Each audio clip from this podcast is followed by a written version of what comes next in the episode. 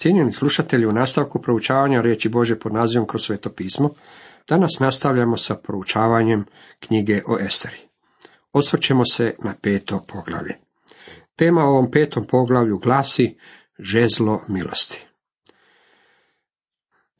Trećega dana odjenu se Estera u kraljevsko ruho i stade u tremu unutarnjeg kraljevskog dvora, nasuprot kraljevu stanu, a kralj je sjedio na svom kraljevskom prestolju u kraljevskom dvoru prema vratima dvora. Kralj je sjedio na svome kraljevskom prestolju nasuprot ulazu u palaču. Oko njega stajali su svi njegovi dvorani odjeveni u blistava odjela. Zamislite samo kakav je to bio prizor. U sve to bile su ondje još i zavjese, zastori, kao i zlato, srebro i mramor, prostorije s prijestoljem. Kralj je vjerojatno obavljao nekakvi državnički posao kada je Estera istupila iz jednog od tremova ili iza stupa te stala tako u svome kraljevskom ruhu. Moram napomenuti, dragi moji prijatelji, da je bila uistinu lijepa. A kad kralj ugleda kraljicu Esteru gdje stoji u tremu, ona nađe naklonost u njegovim očima. Kralj ispruži prema Esteri zlatno žezlo koje mu bjaše u ruci. Estera pristupi i dotače se kraja žezla. Estera se pripremila za pojavljivanje pred kraljem. Sjetit ćete se da kada je prvi puta stupila pred kralja i pobjedila na onom natjecanju ljepote, nije tražila ništa od posebne odjeće ili rafiniranih dodataka koje su tražile ostale djevojke. Pobjedila je pomoću svoje prirodne ljepote i kralj se zaljubi u nju. Ovaj puta, međutim, siguran sam da je potrošila mnogo više vremena na svoju haljinu. Rečeno nam je da je Estera odjenula svoje kraljevsko ruho, što je značilo da je obukla ono najfinije što je imala. To znači da je izgledala najbolje što je mogla. U stvari, ako mogu upotrijebiti jedan izraz uličnog žargona, oborila je kralja s nogu. U istinu bila je prelijepa. Kada je stupila u trem kraljevskog dvora, bio je to bez sumnje vrlo dramatičan trenutak. Kralj ju je ugledao. Pitanje je hoće li joj ispružiti žezlo ili neće. Siguran sam da je u tom trenutku ova hebrejska djevojka molila. Iako nam to nije nigdje zapisano, sigurno je svačala koliko je u stvari bespomoćna i beznadna, a onda je kralj ispružio žezlo prema njoj i možda se nasmiješio. Ona je zaista iskoračila prema njemu i dotakla se žezla, što je bio običaj onog vremena. Kakvu sliku nalazimo ovdje? U ovoj sam knjizi naglašavao zakon Medoperzijskog carstva i uspoređivao sam ga s Božim zakonom. Boži zakon kaže, onaj koji zgriješi, taj će umreti. Ezekijel 18.20. Dragi moji prijatelji, Bog nikada nije izmijenio taj zakon. On danas vredi jednako kao što je vredio i oduvijek. Takav je Boži zakon. On je nepromjenjiv. On ne bi mogao izmijeniti ovaj zakon bez da prethodno ne promijeni svoj karakter. Postoji još jedna strana priče. Vidimo da joj je ispruživši žezlo prema kraljici Esteri, kralj u stvari podario život. Htio bih vam reći da Bog danas drži ispruženo svoje žezlo prema čovečanstvu. Istina je da su svi sagrešili i lišeni su slave Bože, kako piše u Rimljanima 3.23. Istina je da svi mi bjasmo mrtvi u prestupima i gresima, kako čitamo u Efežanima 2.1. Istina je da onaj koji zgriješi taj će umrijeti, kaže nam Ezekijel 18.4.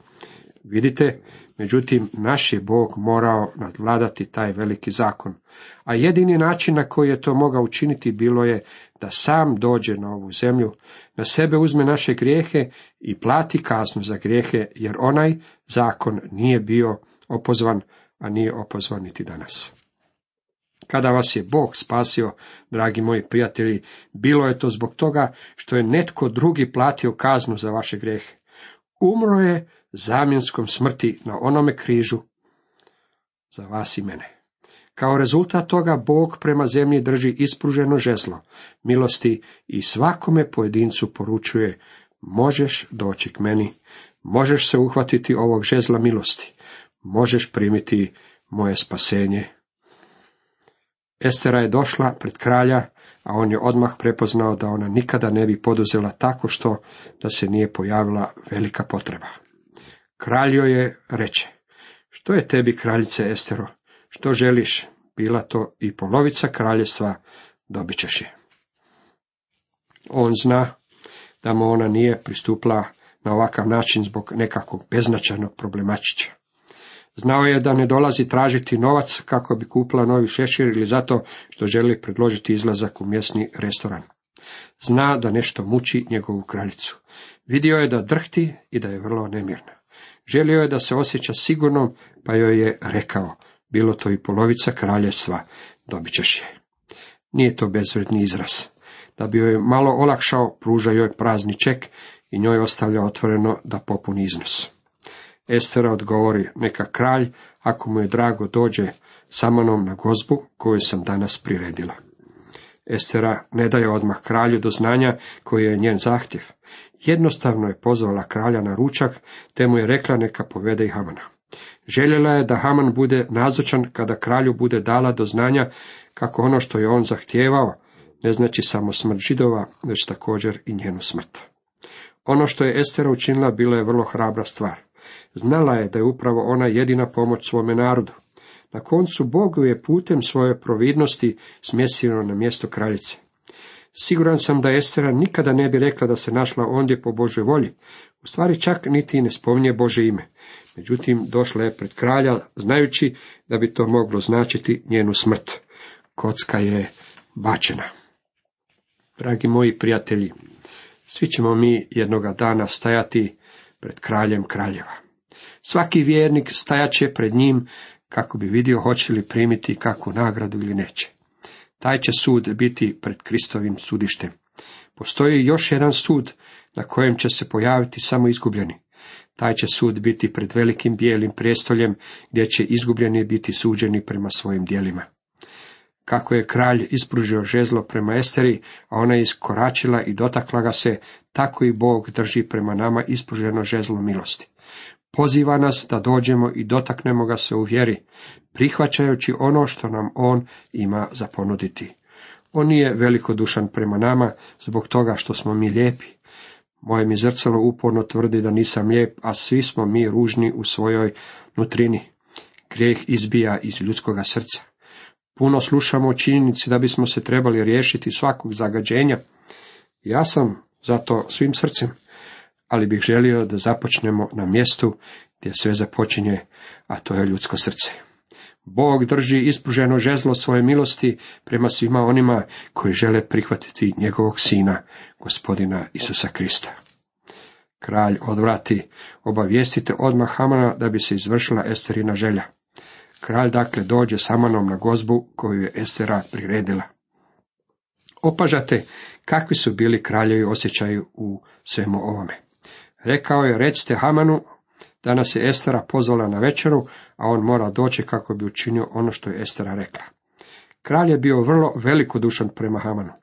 Učinio ga je predsjednikom vlade.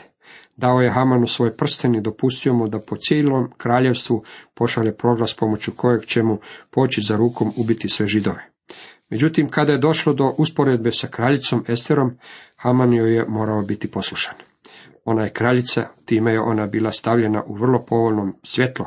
Kralj i Haman došli su na gozbu koju je Estera pripremila. Dok su pili vino, kralj kaza Esteri, što god zatražiš, dobit ćeš. Što god zaželiš, bila to i polovica kraljestva, bit će ti. Na gozbi Estera je bila očito uznemirena, pa je kralj vidio da postoji nešto što je dovodi u takvo stanje. Pitao je koji je njen zahtjev i ponudio je polovicu kraljestva. Kao što smo već vidjeli, ovaj idiomatski izraz značio je da može zatražiti sve što želi. Vidio je da je još uvijek nemirna, pa joj je uručio ovaj prazni ček sa svojim potpisom. U tome nalazimo pouku za nas. Bog nam je kroz gospodina Isa Krista dao prazni ček sa svojim potpisom. Pavao je mogao reći u Filipljanima 4.19, a moj će Bog ispuniti svaku vašu potrebu po bogatstvu svome u slavi u Kristu Isusu. Bog nam je dao prazni ček bez ispisane sume. Jako ga je on već potpisao, uistinu je predivno imati takvog kralja. Međutim, on je više od kralja. On je naš spasitelj, on je spasitelj cijeloga svijeta. on drži ispruženo žezlo milosti prema izgubljenome svijetu. Zašto je ovaj okrutni kralj bio toliko milostiv i strpljiv sa Estrom? U izrekama 21.1 čitamo. Kraljevo je srce u ruci Jahve kao voda tekućica. Vodi ga kuda god hoće. U priči o Esteri Bog je upravljao kraljem u sasvim određenom smjeru. Estera odgovori, molba mi je i želja. Ako sam našla milost u očima kraljevi, i ako se kralju svidi dati mi što molim i učiniti što želim, da kralj ponovno dođe sa mnom na gozbu, koju ću sutra primiti za njih, i ta ću postupiti po riječi kraljevoj. Estera još uvijek nije imala hrabrosti iznijeti kralju svoj zahtjev, pa je rekla, održat ću još jednu gozbu sutra. Danas smo imali samo manji švedski stol. Dođi ponovno sutra, pa ću pripremiti pravu gospu. Tada ću ti dati do znanja koji je moj zahtjev.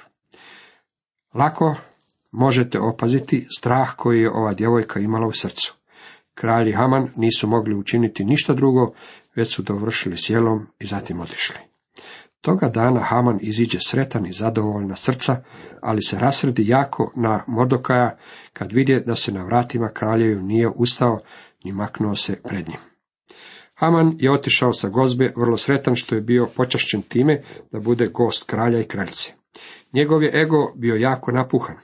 Postao je tako popularan kod kraljice da ga je i za sljedeći dan pozvala na novu gospu.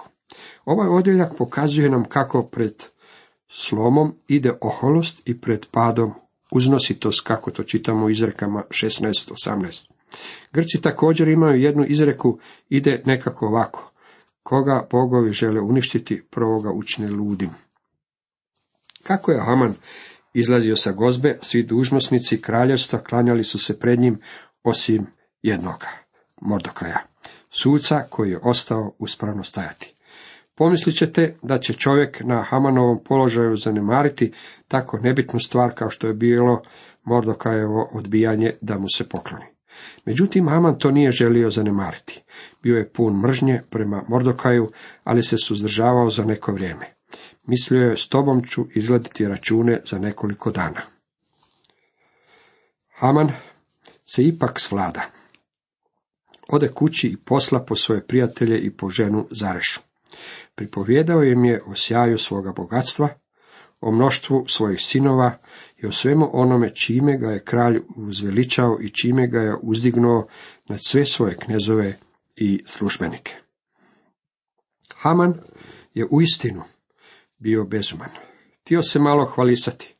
Kao što ste možda već zapazili, kada se čovjek počne hvalisati, obično postoje tri područja kojima se hvali. Prvo se busa u prsa svojim bogatstvom, novcem kojeg zarađuje. Zatim govori o svojoj predivnoj dječici ili unucima, to je ono što ja činim. Zatim obično će se hvalisati svojim promaknućem ili visokim položajem. Haman je išao do kraja. Hvalisao se na sva tri područja. Haman još dometnu i kraljica Estera nije uz kralja pozvala nikoga osim mene na gozbu koju je priredila. I sutra sam samo ja uz kralja njezinu zvanik. Postoji još jedna stvar kojom se muškarci hvale. Vole se hvaliti kako su umješni sa damama. Ručao je danas sa kraljicom, a sutra će s njom večerati. Haman je bio veliki pokvarenjak, osim što je bio krajnje izopačen. Nije niti slutio što mu se sprema. Bilo bi mu bolje da je odbio kraljičinu ponudu. Međutim, ovaj čovjek nipošto ne bi učinio nešto tako. Ali me sve to ne može učiniti sretnim dokle god gledam židova Mordokaja kako sjedi na vratima kraljevim. Postojala je jedna muha u Miomirisu. Nije mogao preživjeti činjenicu da mu se Mordokaj nije želio pokloniti. Sve ono sa pozitivne strane bilance ne znači baš ništa kada se usporedi sa nepoštovanjem kojemu ukazuje Mordokaj. Netko je rekao da veličinu nekog čovjeka možete odrediti prema onome što ga iritira. Ako ga iritiraju male stvari, onda je riječ o malome čovjeku. Ako su potrebne velike stvari da bi se iziritirao, onda je riječ o velikom čovjeku. Dragi moji prijatelji, što vama smeta? Smetaju li vam male stvari poput ove? Ne dopuštajte da nebitne stvari kaljaju vaš život. To je značajka malenosti. Pa opet većina nas mora priznati da nas smetaju malene stvari. Malene lisice koje haraju vinograde. Haman se ovdje otkrio kao maleni čovjek. Na koncu konca Mordoka je bio samosudac, maleni sudac u ogromnome kraljevstvu. Haman je bio predsjednik vlade, ignorirajte čovjeka, ali ne i Haman. Ali me sve to ne može učiniti sretnim dokle god gledam židova Mordokaja kako sjedi na vratima kraljeve. Reče mu Zareša žena njegova i svi prijatelji njegovi. Podigni vješala visoka 50 lakata. Sutra ujutro zatraži od kralja neka na njih objese Mordokaja. Poslije toga idi sretan s kraljem na gospu. Savjet se Hamanu učini dobar, pa on naredi da se podignu vješala. Zareša, njegova žena i svi prijatelji predložili su da podigne vješala za Mordokaja. Tako su kasno te večeri podigli vješala visoka 50 lakata. To znači da su bila visoka oko 25 metara. Zamislite to. Sjetimo se da je značenje imena Mordokaj maleni. Radilo se o niskome čovjeku. Podići vješala visoka 25 metara za niskog čovjeka otkriva koliki su bili prezir, mržnja i ogorčenost u Hamanovom srcu. Međutim, iznašavši ovo sretno rješenje, Haman odlazi na spavanje. Cijenjeni slušatelji, toliko za danas.